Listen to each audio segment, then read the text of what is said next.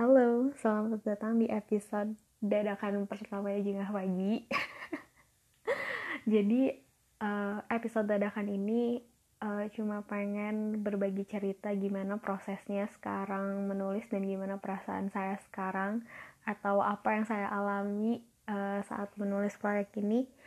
Hmm, jadi mungkin bisa jadi bagian isi cerita atau ya udahlah cuman pengen ngeluarin hal-hal yang apa ya yang ingin diceritain dan semoga ada yang bisa diambil.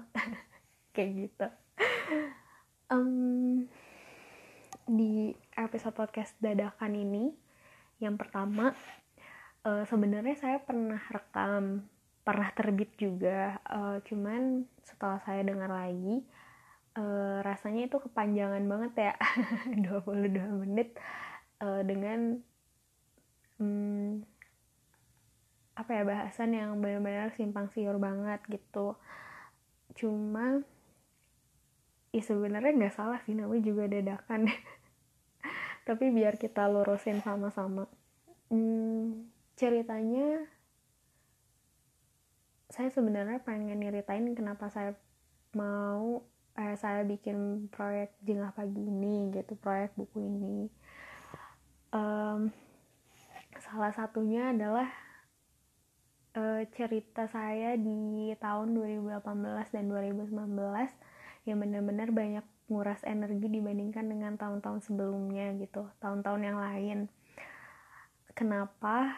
Uh, karena mungkin di tahun 2018 sama 2019 ini adalah eh, masa-masa uh, yang penting ya buat saya gitu. Saya lagi ngerjain tugas akhir uh, dengan catatan tugas akhir saya itu bikin dua laporan. Uh, lalu saya mengalami kehilangan. Terus juga saya apa ya punya masalah yang cukup besar dengan orang terdekat saya. Um, dan pokoknya banyak peristiwa-peristiwa yang gak saya duga bakal saya alami di hidup saya gitu. Jadi saya baru merasakan rasanya menjadi pemeran utama di uh, peristiwa tersebut. Kayak gitu. Hmm, pada akhirnya di tahun 2018 dan 2019 ini yang banyak menguras energi tepatnya uh, mulai akhir tahun sih akhir tahun sekitar November uh, sampai sebenarnya sampai 2020 sampai 2020 awal uh, saya um, apa ya di diagnosis punya irrational thinking. Jadi tanda-tandanya itu adalah insecure yang berlebihan terus punya rasa bersalah yang berlebihan terus jadinya banyaknya menyalahkan diri sendiri seperti itu gitu. Saat kambuh itu tuh apa ya jadinya saya banyak nangis tanpa sebab. Terus juga banyak apa ya namanya banyak uh, memikirkan hal-hal yang belum terjadi dan gimana ya nanti ke depannya seperti itu gitu. Dan hal-hal random lainnya yang ngebuat saya takut dan cemas berlebihan. Um, akhirnya saya ditangani uh, sama satu uh, dokter apa saya menyebutnya? Psikolog? Atau apa pun saya lupa. Eh, pokoknya seorang dokter. Dan itu saya cuman sekali datang ke sana dan di di diagnosis irrational thinking. Lalu apa namanya? Um, saya cuman dikasih beberapa saran aja karena emang apa ya nggak begitu apa ya nggak begitu parah. Karena di saat saya lagi tidak sendiri saya masih bisa biasa saja gitu. Saya masih bisa melakukan aktivitas saya masih bisa bekerja saya masih bisa uh, apa ya melakukan hal-hal semuanya seperti biasa. Namun mungkin malam atau misalnya saat sendiri itu perasaan itu tiba-tiba ada muncul gitu. Nah saya pengen berbagi sih apa ya namanya um, perasaan itu tuh rasanya bikin jengah banget bikin gak enak uh, semuanya kelihatan salah. Jadi nyalahin diri sendiri kenapa ya bisa ngalamin ini gitu. Kok rasanya lebay banget sih gitu. Kok apa sih kok orang lain kayak gitu sih gitu. Jadi punya perasaan yang lebih sensitif dibandingkan sebelumnya gitu. Padahal saya orangnya dulu jarang banget membandingkan diri saya dengan orang lain seperti itu. Uh, biasanya saya fokus aja gitu sama diri saya sendiri tapi mulai dari situ saya mulai melihat orang lain dan itu apa ya salah satu pemicu juga gitu. Jadinya ya pokoknya uh, saya ngalamin masa-masa di mana bener-bener sedih bingung dan apa ya dan banyak menyusahkan orang lain. Seperti itu. Cuman uh, ada uh, untuk sekarang perasaan saya sudah mulai membaik insecure saya juga udah mulai terkikis walaupun sedikit-sedikit mungkin masih ada tapi gak terlalu kentara seperti sebelumnya. Seperti itu. Jadi apa ya untuk apa, uh, psikolog ini tuh menyarankan saya untuk uh, apa ya namanya mengisi waktu luang gitu. Jadi menyibukkan diri seperti itu. Jadi sebenarnya saya udah pernah coba ya di setelah itu saya nyoba buat menyibukkan diri saya akhirnya kayak terpaksa untuk sembuh gitu loh. Jadi menyibukkan diri tapi malah bikin pusing. Akhirnya kayaknya saya baru ngelak baru bisa apa ya menemukan cara yang benar dari diri saya sendiri itu hmm, di 2020 mungkin hmm, bulan apa ya? Baru-baru ini gitu. Jadi yang pertama mungkin benar-benar niat ya. Jadi kayak uh, diniatin aja kayak aduh saya nggak mau nih kayak gini lagi gitu. Yang kedua hal yang paling banyak nolong saya itu adalah saya mencoba buat perbaiki sholat. Jadi sholatnya lebih tepat waktu lebih coba di khusyuk. Terus ya kayak gitulah pokoknya tapi pelan-pelan tapi uh, apa ya dilakukan gitu. Jadinya alhamdulillah sekarang jadinya kebiasaan seperti itu. Terus yang ketiga uh, saya banyak banyak baca buku self improvement walaupun mungkin di novel-novel yang sebelumnya saya baca kebanyakan saya selalu baca tentang kayak kehidupan ya kayak misalnya kayak Andrea Hirata terus apa lagi ya? Jadi pokoknya yang berpengaruh sama saya itu kalau tentang kehidupan novel Andrea Hirata. Jadi itu kayak kita punya beberapa situasi yang mungkin sulit tapi dihadapinya secara sederhana gitu. Itu intinya dari semua novel-novelnya gitu. Jadi saya suka Terus yang paling ngebantu saya itu adalah bukunya Munita siapa gitu.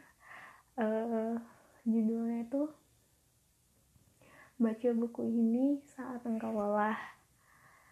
Terus saya juga baca filosofi teras. Uh, lalu saya dengerin podcastnya menjadi manusia. Jadi apa ya?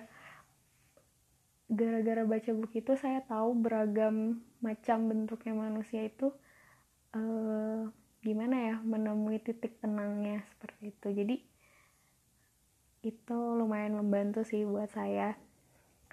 Terus selain itu saya juga apa ya mendengarkan beberapa podcast yang isinya kayak daily life komedi gitu. Jadi bukan komedi sih apa ya lebih ke seneng-seneng tapi daily life gitu.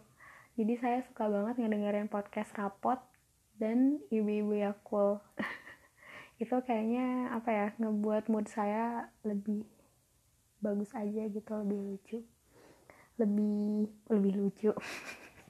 Lebih apa ya lebih uh, positif vibes banget lah gitu. Terus yang ke berapa nih? Yang keempat ya yang keempat um, sebenarnya saya di tepat di hari ulang tahun saya itu teman saya teman dekat saya dari bayi malah pindah. Jadi dia pindah rumah. Um, ya di situ saya kayak langsung mikir kayak tuh kan pergi orang tuh kenapa sih? Gitu. Pergi lagi gitu. Tapi um, ya mau nggak mau kita harus terima aja sih. Jadi ya udah lah ya uh, dia cuma pindah nggak nggak benar-benar pergi gitu. Jadi ya sampai sekarang sedih sih masih ada tapi ya uh, pokoknya doa terbaik deh gitu buat semuanya. Tapi dia itu nitipin dua kucingnya namanya Oren sama Anyong. Saya dulu gak bisa melihara kucing karena kebanyakan anggota keluarga saya nggak terlalu suka kucing tapi karena ini titipan gitu. Jadi apa ya jadi diizinin buat melihara dan jadinya uh, bener-bener ngelepas penat banget sih. Udah bener-bener senang jadi ya itu deh melihara kucing salah satu jadi self healing gitu. Terus apa lagi ya? Hmm, coba buat berpikir positif lagi ke semua semuanya gitu. Buat nerima gitu. Jadi sebenarnya kayak saya tuh dari dulu kayaknya berdampingan sama kegagalan nggak pernah saya misalnya lulus tes masuk SMP atau SMA favorit dan itu udah bikin saya biasa banget gitu. Udah bikin kayak oh ya udah gitu. Saya suka sama diri saya yang kayak gitu. Tapi gara-gara peristiwa ini si 2018 sama 2019 si irrational thinking ini saya waktu itu sempat ketakutan dan sempat kayak Hah, aduh ini saya kenapa ya? Saya gimana ya? gitu. Tapi pada akhirnya sekarang syukurnya saya bisa lebih tenang. Kemarin saya nyoba ikut lomba nulis lagi setelah sekian lama. Uh, dua dua lomba saya ikutin terus saya juga daftar buat jadi content writer di salah satu startup buat kayak intern gitu atau magang.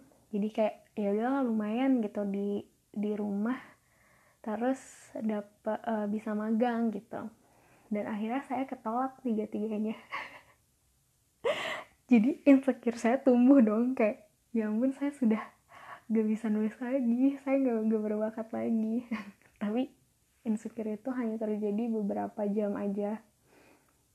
Uh, akhirnya kembali ke seperti semula gitu. Bisa lebih berpikir positif karena oh iya kan saya apa ya saya nggak nggak lihat ini nggak apa sih namanya nggak ngikutin gimana nih sekarang tulisan-tulisan yang emang lagi up gitu emang lagi ngetren gitu. Karena kan biasanya di lomba dengan tema tertentu hmm, mereka jadi lebih apa ya menerima puisi-puisi yang emang lebih komunikatif dan lebih kekinian gitu loh. Terus kalau tentang intern mungkin ya saya kalah dengan orang-orang yang lebih mahir berbahasa dibanding saya gitu. Jadi ya ya sudah gitu. Hmm, yang paling berpengaruh juga orang-orang sekitar saya circle kecil saya temen dari SMP, SMA, kuliah dan teman paling dekat saya um, ya bisa disebut pacar saya. Untungnya sportif buat selama apa ya selama saya ngejalanin ini sama saya menghadapi semuanya gitu. Hmm, jadi kalau mengenai proyek ini apa ya sampai sekarang udah mulai nulis ke halaman selanjut selanjutnya. Kayaknya udah ada 14 tulisan. Dan masih saya susun dulu nih buat kata-kata per puisinya biar fix biar uh, benar-benar tersampaikan. Seperti itu. Semoga bisa rampung cepat juga. Dan ya gitu jadi kalau kemarin-kemarin tuh lagi mulai banyak kerjaan di kerjaan utama. Karena uh, apa ya lagi nyelesain beberapa laporan dan belum sempet iya bikin podcast lagi terus belum sempet nyerita lagi belum sempet nulis lagi. Jadi ya saya coba pelan-pelan dulu. Terus kemarin juga lagi sempat bergelut dengan semua semuanya lagi pusing banget. Dan akhirnya hari ini kayaknya udah mulai tenang. Dan semoga bisa lanjut di minggu depan. Kayak gitu. Uh, sebenarnya ada beberapa cer eh, ada ada satu kejadian yang menarik di hari setelah ulang tahun saya uh, nanti saya ceritain di podcast selanjutnya. Dan apa ya ini uh, berkaitan sama orang yang pergi tapi ternyata datang lagi. Tapi ternyata datang lagi dan orang ini lumayan berpengaruh sama proyek ini gitu. Mungkin kalau bisa dibilang lima puisi pertama saya persembahin buat orang ini ya. Kayak gitu. Jadi um, maksudnya lima puisi pertama yang saya tulis sebelum kucing itu tentang orang ini. Uh, saya bersyukur dia baik-baik aja sampai sekarang. Dan ya uh, nanti saya cerita selengkapnya uh, gimana gimana ya. Kayak gitu. Jadi ya hari ini cukup ceritanya tuh kan 17 menit dan banyak eh uh, nya kayak gitu. Jadi makasih banget buat kalian yang udah ngedengerin. Makasih banget udah pakai kupingnya buat ngedengerin. Dan semoga bisa ketemu di podcast yang selanjutnya. Keren banget saya cerita tentang orang ini sebenarnya. Jadi terima kasih dan selamat menggunakan kuping untuk episode selanjutnya. Yeay